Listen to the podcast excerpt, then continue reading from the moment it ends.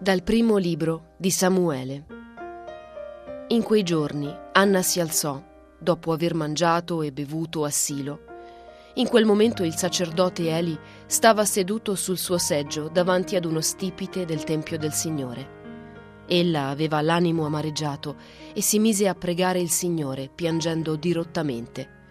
Poi fece questo voto. Signore degli eserciti, se vorrai considerare la miseria della tua schiava e ricordarti di me, se non dimenticherai la tua schiava e darai alla tua schiava un figlio maschio, io lo offrirò al Signore per tutti i giorni della sua vita, e il rasoio non passerà sul suo capo. Mentre ella prolungava la preghiera davanti al Signore, Eli stava osservando la sua bocca. Anna pregava in cuor suo e si muovevano soltanto le labbra, ma la voce non si udiva. Perciò Eli la ritenne ubriaca. Le disse Eli, fino a quando rimarrai ubriaca? Smaltisci il tuo vino. Anna rispose, no, mio signore, io sono una donna affranta e non ho bevuto né vino né altra bevanda inebriante, ma sto solo sfogando il mio cuore davanti al Signore. Non considerare la tua schiava una donna perversa, poiché finora mi ha fatto parlare l'eccesso del mio dolore e della mia angoscia. Allora Eli le rispose, Vai in pace, e il Dio di Israele ti conceda quello che gli hai chiesto. Ella replicò, Possa la tua serva trovare grazia ai tuoi occhi. Poi la donna se ne andò per la sua via, mangiò e il suo volto non fu più come prima. Il mattino dopo si alzarono e dopo essersi prostrati davanti al Signore tornarono a casa, a Rama. Elkanah si unì a sua moglie e il Signore si ricordò di lei. Così al finir dell'anno Anna concepì e partorì un figlio e lo chiamò Samuele, perché, diceva, al Signore l'ho richiesto. Dal Vangelo secondo Marco.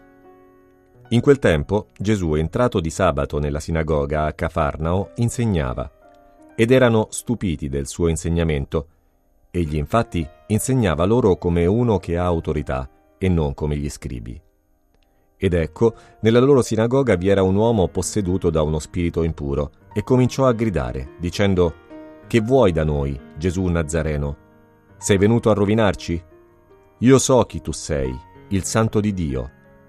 E Gesù gli ordinò severamente, Taci, esci da lui. E lo spirito impuro, straziandolo e gridando forte, uscì da lui. Tutti furono presi da timore, tanto che si chiedevano a vicenda che è mai questo? Un insegnamento nuovo, dato con autorità. Comanda persino agli spiriti impuri e gli obbediscono. La sua fama si diffuse subito dovunque, in tutta la regione della Galilea. È significativo che il primo miracolo compiuto da Gesù nel Vangelo di Marco sia un esorcismo. Nella sinagoga di Cafarnao libera un uomo dal demonio liberandola dalla falsa immagine di Dio che Satana suggerisce fin dalle origini, quella di un Dio che non vuole la nostra felicità. L'indemoniato di quel pezzo del Vangelo sa che Gesù è Dio, ma questo non lo porta a credere in Lui. Dice infatti, sei venuto a rovinarmi. Molti anche cristiani pensano la medesima cosa, che cioè Gesù possa anche essere il figlio di Dio, ma dubitano che voglia la nostra felicità. Anzi, alcuni temono che prendere sul serio la sua proposta significhi rovinarsi la vita, mortificare i nostri desideri. Questi pensieri fanno talvolta capolino. Invece il segno dell'incontro con il Signore è la gioia. La tristezza o la paura sono segni di lontananza da Dio